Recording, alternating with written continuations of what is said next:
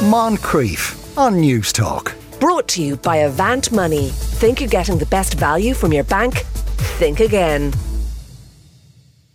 Now, there is an epidemic in Europe, and no, it's not that one. A new strain of bird flu is so virulent that in the UK, for example, they've ordered that all kept birds have to remain indoors or in covered cages. So, why aren't we hearing more about that here? Uh, we're joined by Niall Hatch, Head of Communications and Development at Birdwatch Ireland. Good afternoon, Niall.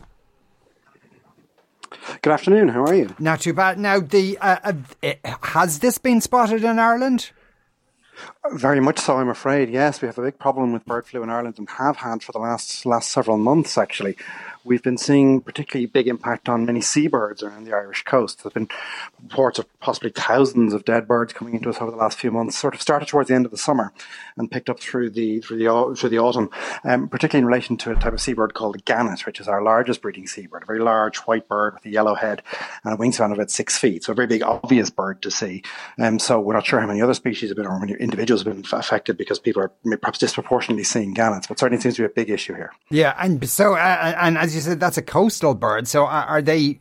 Is the disease itself moving inland?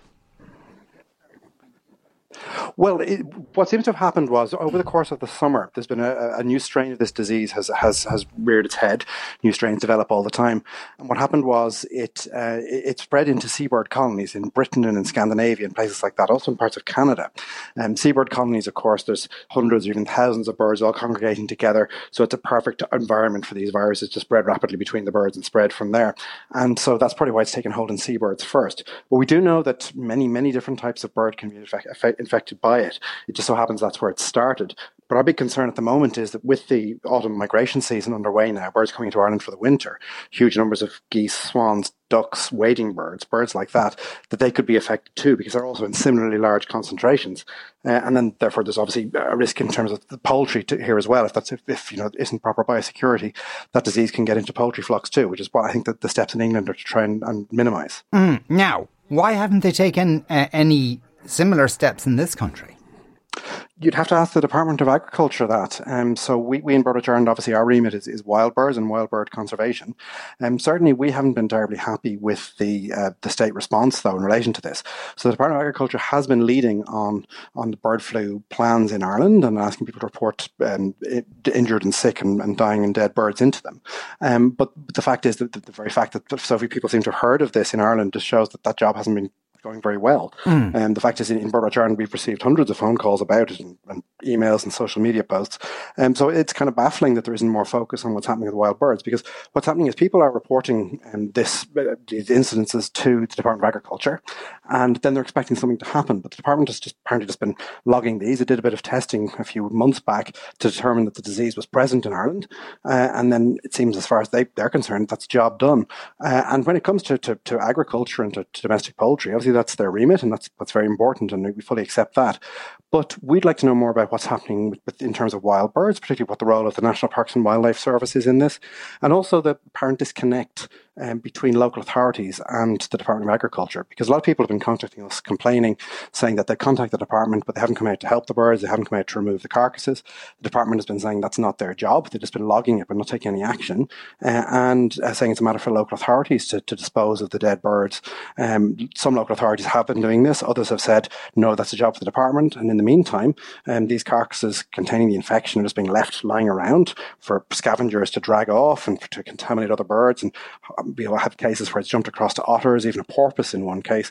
And there's also a risk to human health there as well. Now, I'm not competent to talk about uh, to talk about human health and, and, mm. and viruses and so on, but the fact is, after what we've all been through over the last three years, we're all very mindful of the, the risks of disease pandemics, and there is a, a, a, low risk, a risk nonetheless, that this disease can pass from, from, from birds and indeed from perhaps even domestic pets into humans. Um, so I'm surprised there hasn't been more urgency about this. Yeah. So and so just be clear on that point now that if if if a bird, say, dies uh, from this particular strain of bird flu and, and its carcass is, is lying in a, on, on, on a pavement or in a field, the, the virus may well still be active within it, though. It's still very much so. Yeah, very much so. And we, we we've heard that the virus can actually remain active, um, um, not just in the carcass, but even in, in, in standing pools of fresh water for up to two hundred days.